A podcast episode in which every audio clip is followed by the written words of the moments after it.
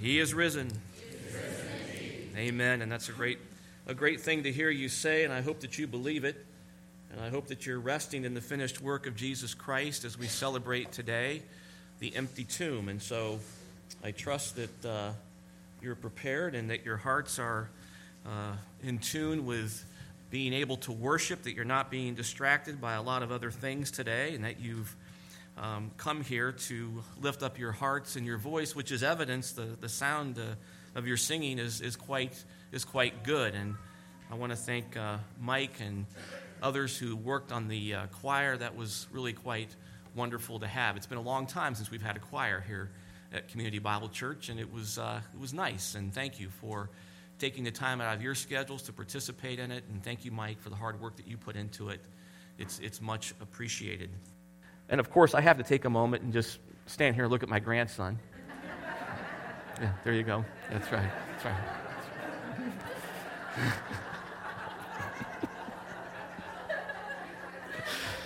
it's his first day in church. Yeah. How wonderful is that? And so it's, uh, it's great that uh, the first uh, sermon he'll hear is from his grandpa. Uh, that's, that's, pretty, that's pretty good. How good is that, right? Well, I am glad that you're here today, and I'm glad that you're uh, here to worship with us. Our reading this morning is going to be from Luke uh, chapter 23. And my text for my sermon today is from Luke chapter 24.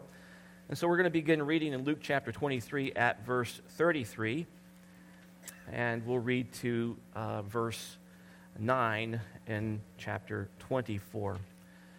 Of course, this is an important occasion for the church. This is the day that we have set aside, at least as a nation and as a people, to reflect upon the wonders of the empty tomb. Of course, we believe, as the redeemed of God, that every Sunday is Resurrection Sunday. And we believe and rejoice in the fact that uh, it is because the tomb is empty that we have that blessed hope in the finished work of Jesus Christ. If the tomb is not empty, then we've got a lot of problems. And indeed, we would be, as Paul says, uh, the greatest fools of all. And so I trust that um, you're resting and confident in the fact that Christ is indeed uh, not in the tomb, he is risen, as we have already noted. So, Luke chapter 23 beginning with verse 33. When they came to the place called the skull, there they crucified him and the criminals, one on the right and the other on the left. But Jesus was saying, Father, forgive them, for they do not know what they are doing. And they cast lots, dividing up his garments among themselves. And the people stood by looking on, and even the rulers were sneering at him, saying, He saved others, let him save himself, if this is the Christ of God his chosen one. The soldiers also mocked him, coming up to him, offering him sour wine, and saying, If you are the king of the Jews, save yourself. Now there was also an inscription above him, This is the king of the Jews. One of the criminals who were hanged there was hurling abuse at him, saying, Are you not the Christ? Save yourself and us. But the other answered and rebuking him said, Do you not even fear God, since you are under the same sentence of condemnation?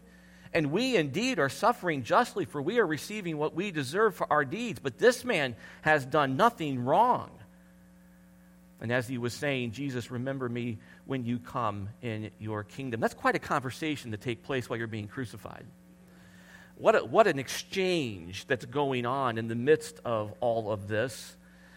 Um, we've taken the time to look at that in the past, but it always strikes me every time uh, we read it. Verse 43 And he said to him, Truly I say to you, today you shall be with me in paradise.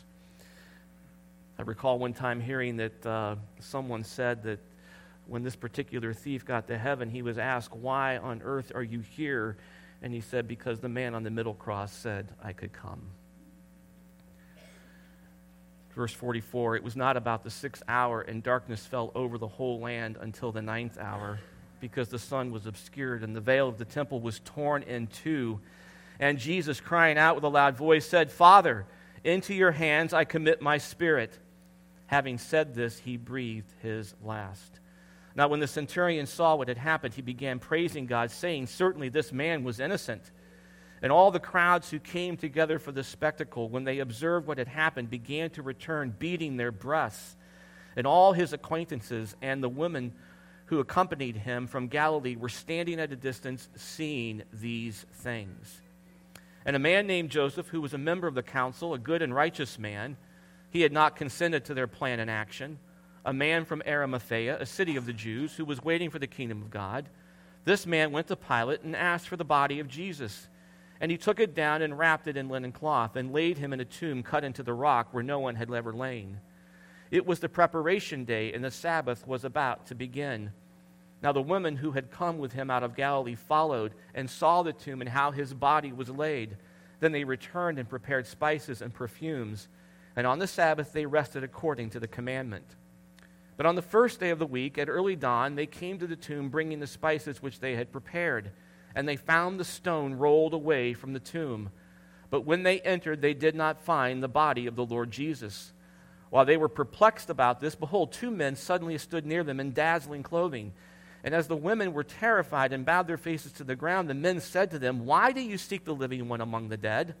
He is not here, but he has risen. Remember how he spoke to you while he was still in Galilee, saying that the Son of Man must be delivered into the hands of sinful men and be crucified, and the third day rise again. And they remembered his words and returned from the tomb and reported all these things to the eleven and to all the rest. Well, thus concludes the reading of God's word. May it be a blessing to your souls, both now and forevermore. And God's people said, Amen.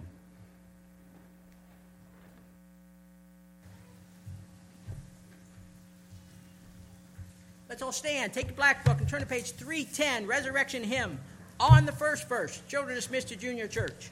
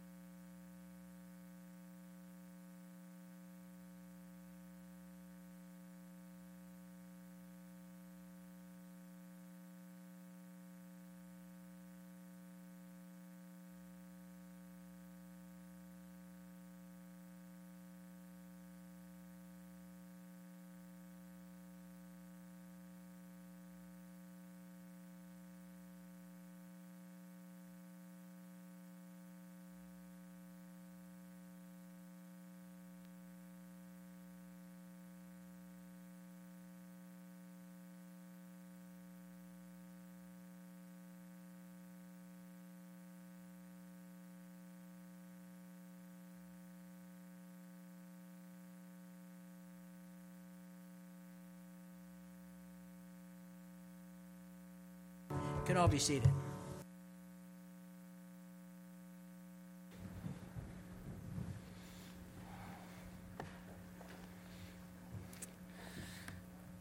Please take your Bibles and turn with me to the Gospel of Luke, chapter 24.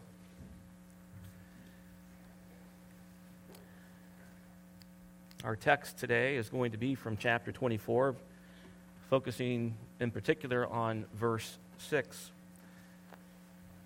The emphasis being, of course, on the risen Christ and ultimately what that means for us. I trust if you're here today and you know the Lord Jesus Christ, that this message will be an encouragement to you, a reminder of the hope that we have in Jesus Christ. If you're here today and you don't know the Lord Jesus Christ, then uh, what a great occasion, what a good opportunity for you to hear this great gospel message and this great proclamation, which is at the heart, at the very core of the Christian faith. Without a risen Christ, there is no Christianity. And so it is central, and indeed, um, it is central to what must be believed, as we know from Romans 10:9, as we'll look at momentarily. Uh, before we get into our passage today, let's go to the Lord in prayer. Our blessed Heavenly Father, Lord, we rejoice that we are here today, gathered together as the redeemed of God, assembled to lift up our voices and our hearts and worship to you as we contemplate the wonder and the majesty of Jesus Christ and the empty tomb and all that it means. We are indeed people who have been blessed beyond measure. We have been given, according to your good sovereign purpose and your gracious mercy, the greatest gift of all life in Christ who has conquered death, and because he has conquered death, so shall we. Our hope is eternal. We look forward to that future. We look forward to being with you. We look forward to reigning and ruling with you forever and ever and singing praises to your name, worthy as the Lamb that was slain. And we hope today, Lord, that you would convict us for perhaps disregarding the significance of the events that unfolded on that glorious resurrection morning, that you would help us to be uh, energized and charged up with a holy vigor that is rejuvenated because of this great message from your word. And may we rely upon your word. May we believe the words that it states. May we, in faith, trust all that is told us to be true. And believing that, move forward, proclaiming this wonderful message to others who are in so desperate need of this great message. Bless us, we pray, with the presence of your Holy Spirit. Keep us and preserve us for your glory and for your honor. And we praise you and rejoice today in the name of Jesus Christ, in whose name we pray. Amen. Well, this passage in Luke is quite compelling, so let's go back and take a look here. Let's begin with verse 1. Yes?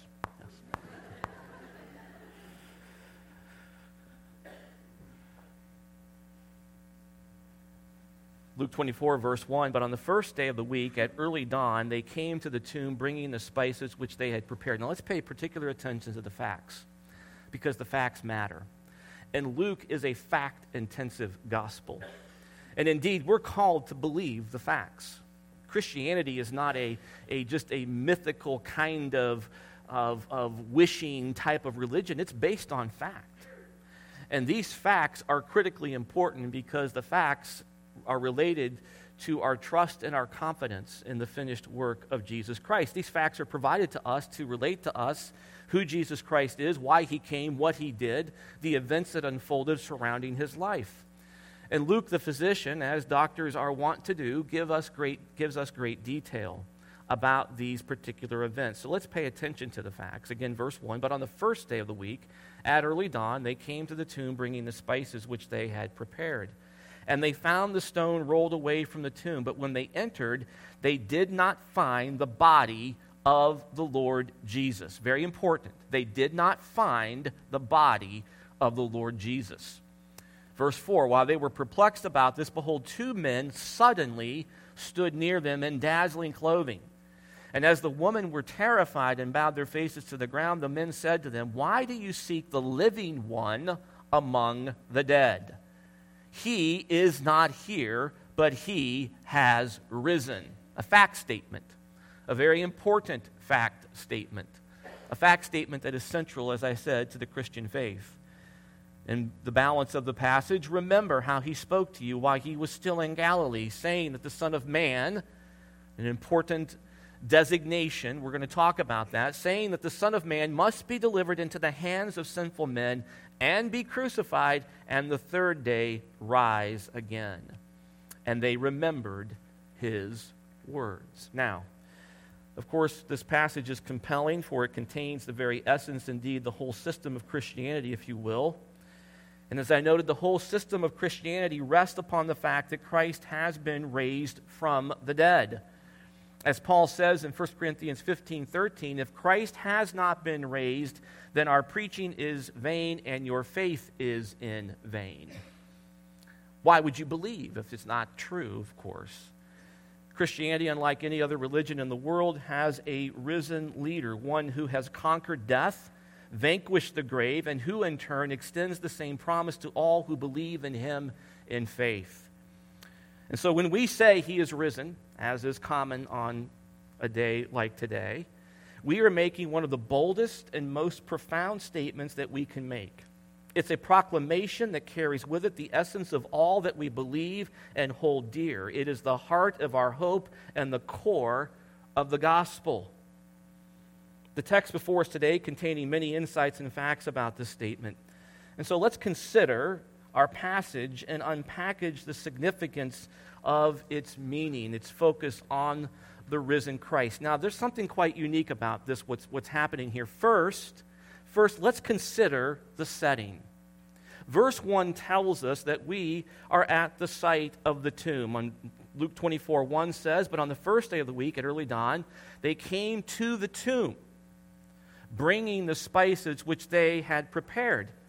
Now, it would seem to me that this is a rather odd place to make such a wonderful proclamation, isn't it? In a graveyard? at a tomb? Indeed, wouldn't you think that such an announcement would be made in the world's greatest cathedral? On the steps of the most magnificent temple that you can imagine? Indeed, why wasn't it announced in the temple? Why wasn't this message proclaimed in the temple where the veil had been torn in two from top to bottom? That would have been quite a spectacle, would it not? Wouldn't that have been a, a, really amazing occasion, a historical occasion, an event such as that? Christ, the crucified one, then standing in the temple alive? But look what happens. Here we see something quite magnificent. We see that this message is going to be ultimately proclaimed, as we know from verse 6 and verse 5, the two angels, the two men who appear in a graveyard. It says in verse 6, we know this to be the case when they say to the women, Why do you seek the living one, one among the dead? And so it's safe to assume and to reason that this location was somewhere where there would have been likely other tombs, which would have been the custom and practice of the day. And so we see here that they are at a tomb amongst other tombs, a place of the dead, a place of decay, corruption, hopelessness, despair, separation, anguish, loss, deprivation, bondage, finality, tears, fear, and finality. This message is proclaimed in that setting, in that context. This is where they go to hear the greatest message that's ever been proclaimed by anyone. He is not here, he is risen. This was not made in a grand cathedral, it was not made from the rooftop of the temple, but it's made in a place that speaks to the condition of mankind. It speaks to the desperate condition of all people. All will face death, all must face that tomb, that grave, and all will someday have to deal with the finality of their life. And we find here this wonderful picture, this proclamation being made. Indeed, it is the hope of the gospel. The tomb is empty. He is not here. He is risen. So, this would ultimately be the very best place for a death conquering message to be made. And consider the profound impact of telling this small group of living people that the man that they had buried just a short time before was no longer in the tomb. That's quite remarkable. You typically don't go to a graveyard expecting the person that was buried not to be there. That would be rather shocking and not to mention disturbing, to say the least. But this message is delivered in a place that speaks of the very condition of the world. It speaks of the condition of people's heart. We are dead in our trespasses and sin. The wages of sin is death. There is a sting to death. There is certainly a finality to it. Indeed, these women appreciated the finality of it. They went to the tomb, and they'll be rebuked for this ultimately, not anticipating to find it empty. They brought with them what? Spices. To do what? Cook? No, to prepare the body of Christ. Now, that's significant too, and we're going to think about that in a moment because there is a reminder that is given to them about that which Jesus Christ had said to them. And so, this is an impactful setting. We don't want to miss the context because context is always the king. This message is delivered in one of the most desperate places on the face of the planet in a graveyard, at a tomb. No great fanfare, no ticker tape parade, no marching through the town, triumphantly shaking his fist at the authorities, both religious and civil. That would have been a scene. That's how you and I would have done it. Wouldn't we? We would have demanded a parade. Indeed, we would have wanted to be on the steps of the temple. We would have been doing all of that. And so the setting for the proclamation of the gospel today even remains the same, does it not? We make the message of the risen Christ amongst the dead. We proclaim Christ to people who are dead, who need life, like those in the graveyard in our text. And there's only one who has conquered death, and there's only one, as a consequence, who can give life. So it was both appropriate and also a dramatic setting to proclaim that new gospel message. And that's what's significant about this on this occasion, you have a proclamation of the gospel. He is not here, he is risen. He has conquered death, he has crushed the head of Satan. Indeed, he is the firstborn from the dead. Colossians 1:18. He is the firstfruits of those who have died. 1 Corinthians 15:20. You want to make that statement, that, that proclamation occurs in the context of that setting and what an impact that has for us even today. And so the setting is significant and sets the stage for the ongoing preaching of the message of the risen Christ in the graveyard of the dead and dying world. And we see what happens then. We see that these two men do make an ultimate proclamation. You have, in essence, a sermon being delivered that has some important points with it. There's an occasion here where these men, in verse 4, these women are perplexed. They can't find the body of Christ. Where is he? What's going on? they they've forgotten everything that Christ has taught them up to that point in time. And in verse 5, it says, These two men, these two angels, say to these women, Why do you seek the living one among the dead? So, secondly, we have our text revealing the very first sermon is about Christ's resurrection. The very first proclamation that is made is about the resurrected Christ.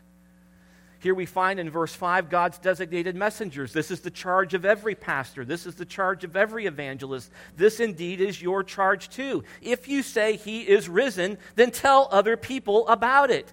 Go into all the world. Make that proclamation. Tell the people that the tomb is empty and explain to them why.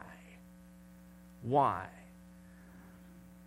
And so we see that God prioritizes the very message of the empty tomb as it's the very first proclamation that he sends to be made.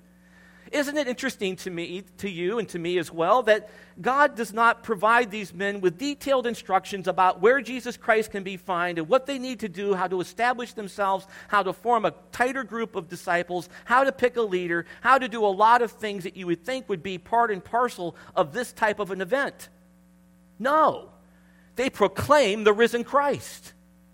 This isn't a TED talk, it's a sermon. And that's significant.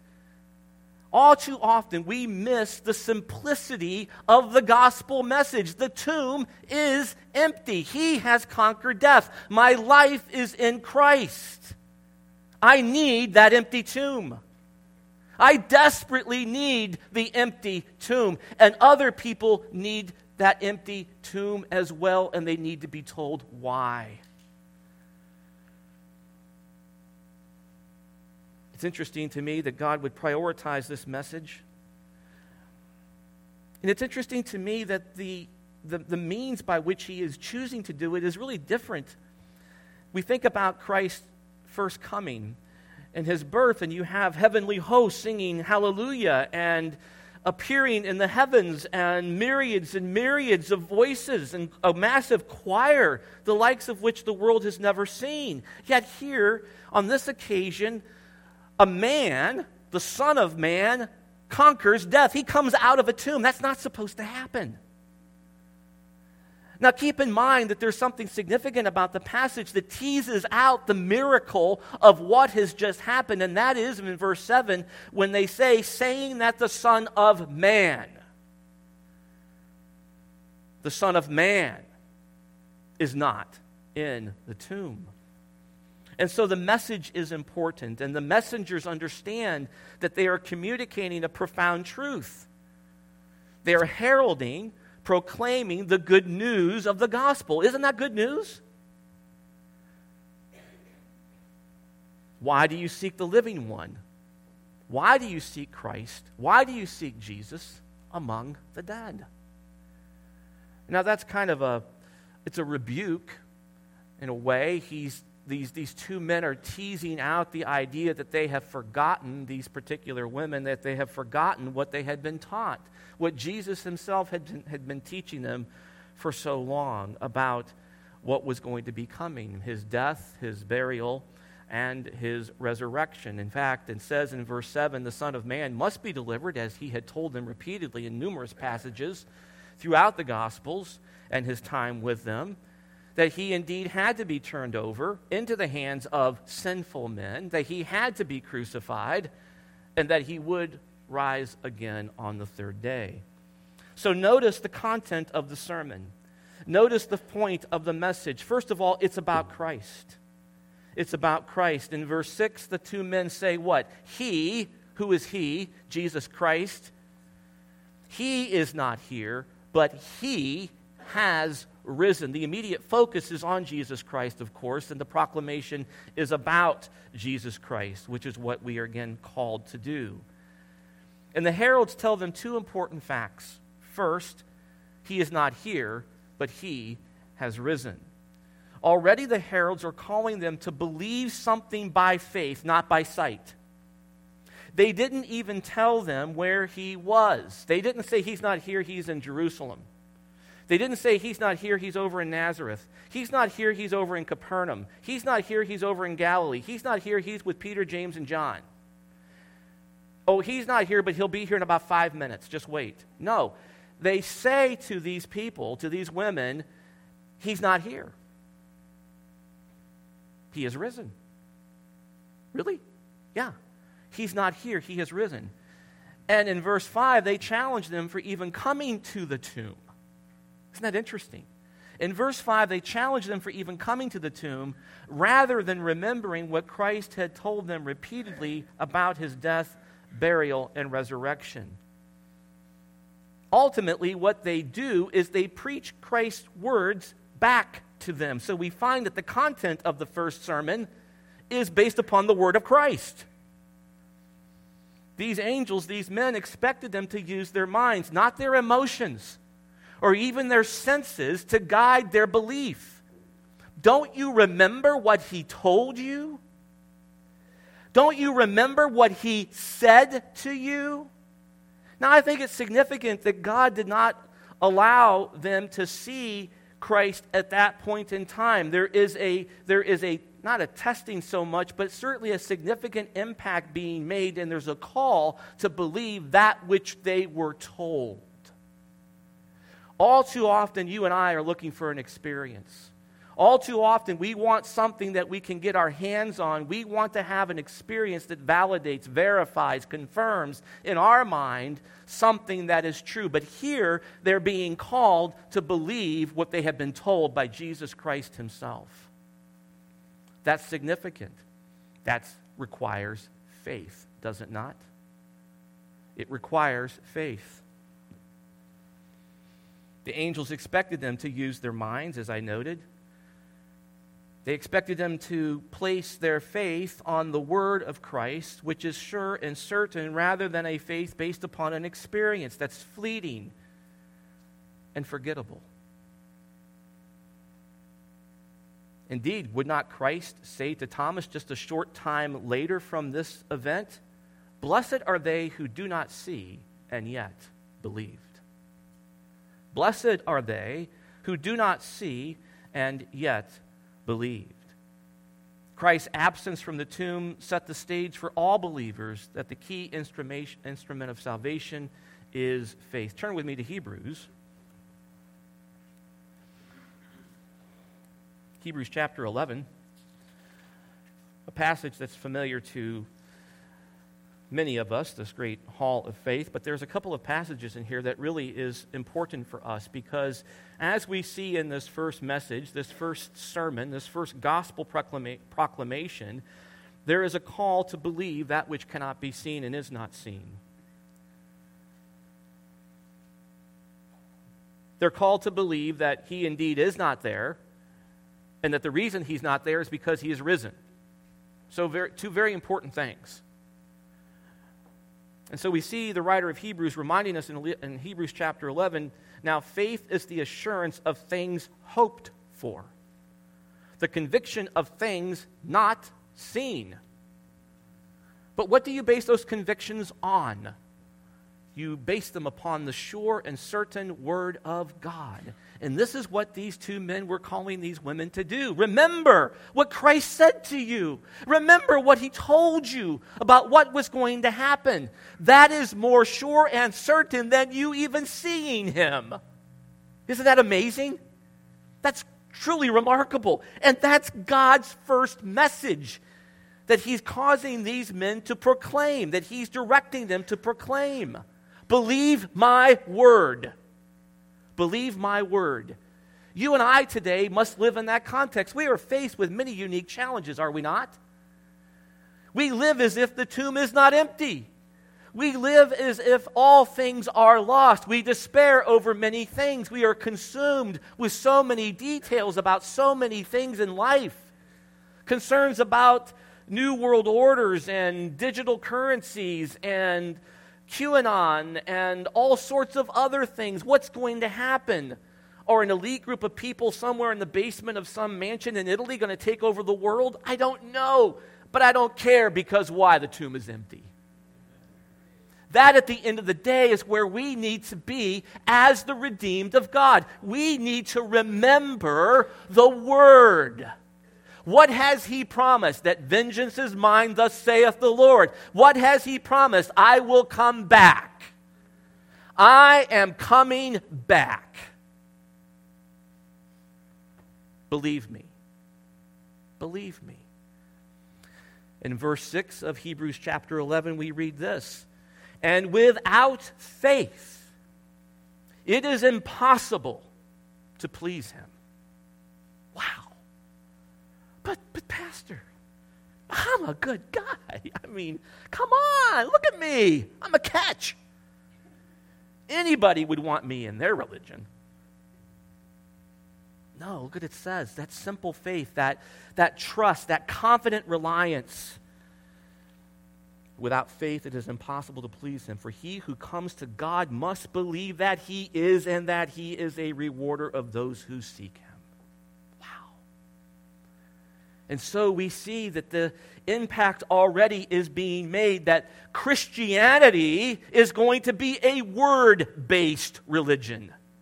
Christianity is not going to be an experience driven religion. It is going to be based upon the sure and certain and final Word of God. You would think that this would be an occasion for multiple experiences, but isn't it unique that in the following verses in this text in one of my most favorite passages in all of Scripture the Road to Emmaus discourse that Christ Himself still takes him back to the words Did the prophets not say? He did not reveal Himself to them, but He took them back to the Word. And so we see that Christ is not there for a reason. Sometimes people may read these passages and say, wouldn't it have been pretty amazing if they had gotten there and Christ was just sitting on the rock? Talking with the guards? Chatting with the disciples? No. Now, he did reveal himself later to people, but he did it in a very unique and sporadic way. Not in some huge dramatics. He didn't rent out the Colosseum or the amphitheater or anything else for that matter. And so we see that Christ was not there for a reason, so that these women and all who would follow would believe in the fact of the resurrection by faith and by the word, to recall and believe his word. And what we see is the great truth is that the significance of the resurrection is inseparable from Christ's words about his death and resurrection. We go to the Word, not an experience, to confirm our faith, for it is the Word of God that makes sense of everything. Indeed, the structure of this passage, the bewilderment, the rebuke, the instruction, and the witness, is also found in Christ's encounter on the road to Emmaus in Luke 24 13 through 35 and with Christ's appearance to his disciples in Jerusalem in Luke 24, 36 through 49. We see the very same thing again.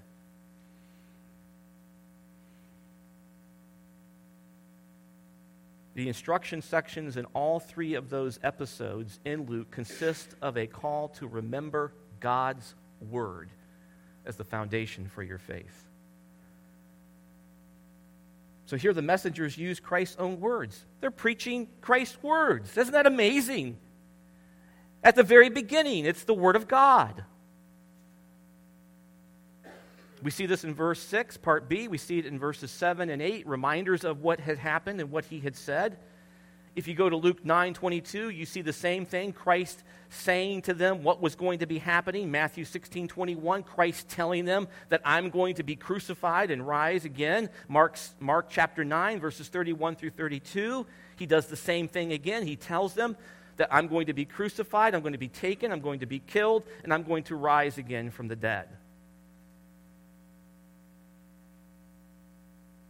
So the women are called to believe that Christ was risen, not because they hadn't seen him, but rather because he told them he would rise from the dead. Because he would rise from the dead.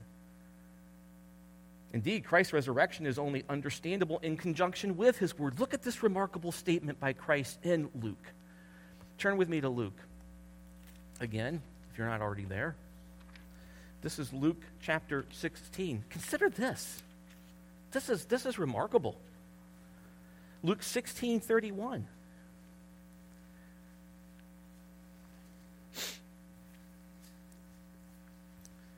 Luke 16 31. But, if, but he said to them, but he said to him, if they do not listen to Moses and the prophets, they will not be persuaded even if someone rises from the dead. Oh, oops.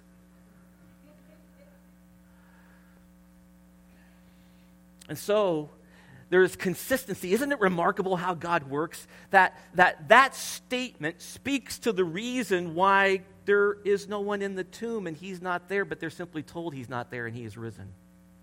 This is about faith. We are to be, indeed to be a people of the word, the whole book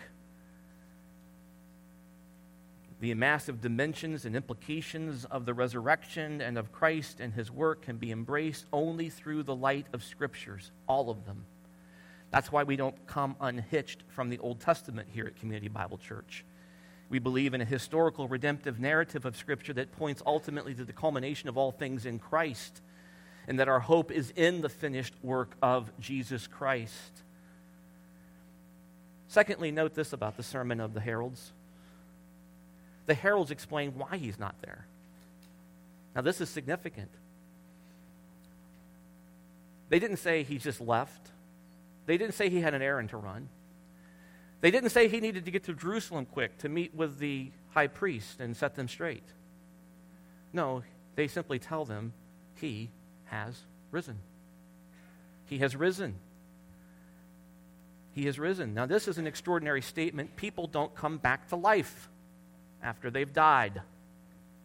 That's not normal. Indeed, the women going to the grave were there to prepare and to work on a dead body, not a living one. And we know that Scripture even tells us that death is permanent, it's unalterable, it's cataclysmic. But this man has risen. He has risen. A statement of fact, a proclamation of profound theology, if you will. This is a doctrinally rich sermon. There's much to this. Who has risen? Who has risen? Well, well no, no, it said, they tell them to remind them of this. Back in Luke 24 here, go back. The Son of Man. Wait, whoops, that's important. We don't want to gloss that.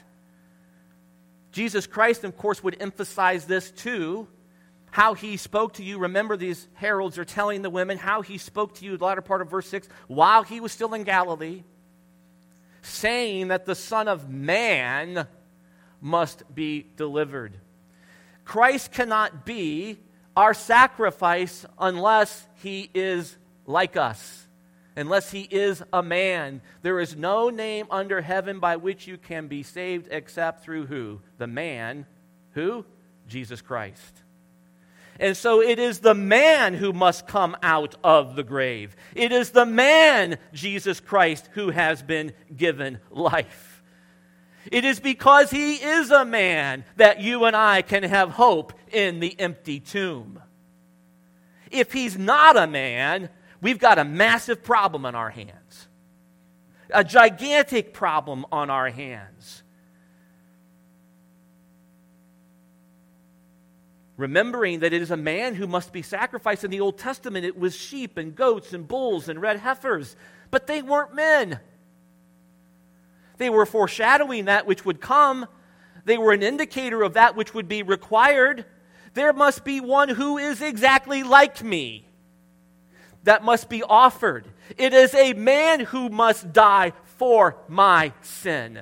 It is a man who has completed the covenant of works that must die for me. It is a man who must bear all of God's wrath to satisfy his justice, to complete the atoning work that he had ordained before the foundation of the world to save me. It had to be a man. And so it is the Son of Man that has risen from the grave. It is the Son of Man that is not there. He has secured by and through the fact that he is a man the death of death. This is important since it is because Christ was the Son of Man that you and I have hope and victory over the grave too. It is because of this that we are born again to a living hope through the resurrection of Jesus Christ from the dead, as 1 Peter 1 3 says. A living hope, a living hope that's based upon a man who did everything that God required him to do, which is a phenomenal and remarkable thing when you think about it. You and I can't live 33 seconds without sinning. He lived for nearly 33 years and never did. Not one single time. Not one single moment. This is my Son in whom I am well pleased. He is the Son of God. And on the cross, he could say, It is finished. And he walked out of the tomb, and that put the explanation point on it. And indeed, does not our ultimate resurrection hope rest here? Romans 8:11 says, "If the spirit of him who raised Jesus from the dead dwells in you, he who raised Christ Jesus from the dead will also give life to your mortal bodies through his spirit who dwells in you." The empty tomb is a promise to us of our future, of our future resurrection, of our, our glorified state in heaven with Christ. And all of that will be accomplished because it is He who is risen, the Son of Man. This is significant. This sermon is profound. It is impactful. It is word saturated. It is Christ focused. Don't you love that? Wasn't three points to how to deal with your grief, your fear, your anxiety. The angels didn't even hug him, for Pete's sake. They didn't even get a gift bag. Nothing. They got the word. They got the sure, confident word of God. He is not here, He has risen. And so, the profound impact of such a statement is not to be lost upon us. And we do not want to glibly say that he is risen. When we say he is risen, we are not only stating a factual reality, we are also making a profound theological statement. That is, that Christ's goal in coming to earth, according to the counsel of the triune God, was to actually save sinners. Matthew 21, 121, at the very beginning, he shall save his people from their sins. He didn't come to merely open the. Now let's think about this for a minute. The empty tomb does not speak to possibilities, but it speaks to, to a guaranteed fact. He did not come to merely open the door for us to come in if we wanted to or could. He did not come just to make a mere path that we might be saved. His death was not to purchase reconciliation with, with and pardon of his Father, which we might not ever enjoy. No, I say, he died and he came out of the tomb to actually save us, his children, whom he loved before the foundation of the world, freeing us from ever from all the guilt and power of sin and from God's wrath on sin. That's what he did. That's what's happening when we say he is risen. His resurrection is directly connected to my salvation, to the guarantee of it, the certainty of it. Without the empty tomb, the proclamation before the foundation of the world would be meaningless to me. Without the empty tomb, I can have no hope. Without the empty tomb, I know that I live under the consequences of the wages of sin being death. But the tomb is empty and it's empty for me. On the sign in the front of the, in the church, it says, when, I, when he was on the cross, I was on his mind. When he left the tomb, he left for me. He left for me. He conquered death for me. I am no longer under the bondage. Those things may come. I may get cancer. I may get hit by a car. I may die in some way. I may die even peacefully in my sleep. I do not know, but I know that death has no control over me. The victory is mine through Jesus Christ. Death, where is your sting? It has been conquered in Christ. The tomb is empty. You and I, all of us here, are mere pilgrims. We're sojourners. We're, we're simply on our way to the kingdom, to reign and rule forever with Christ. But if indeed if Christ did not accomplish that, if the tomb were not empty, he would have failed in his purpose in coming, and we are to be sure the greatest fools that have ever lived.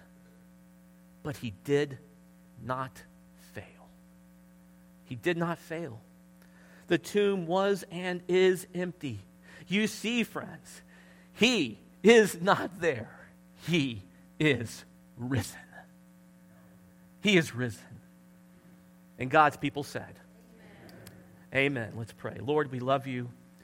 We thank you for the empty tomb. We thank you for the fact that He is risen. We thank you that our hope rests in the sure and certain guarantee of the Word of God. We rejoice that this message was delivered in such clarity that the first thing that we're drawn to is the fact that He is not there, and He's not there because He said He would not be there. Thank you, Lord, for this wonderful opportunity to reflect upon the magnificence of the empty tomb. May we rest fully and confidently in the finished work of Jesus Christ. My prayer today is that for those who are here who do not know you, that the Holy Spirit would open their hearts and their eyes, and that you would draw them to you, that in faith that they would turn to you and believe in the resurrection of Christ and cry out, Save me, for you are certain to do it. Thank you, Lord, for our great salvation. May we be ones who treasure it infinitely beyond all things, its immeasurable value, its eternal consequence, and its profound, wonderful, loving glory. Thank you for loving us so very, very much. We praise you in the name of the risen Savior, Jesus Christ. Amen. God bless you and happy Easter.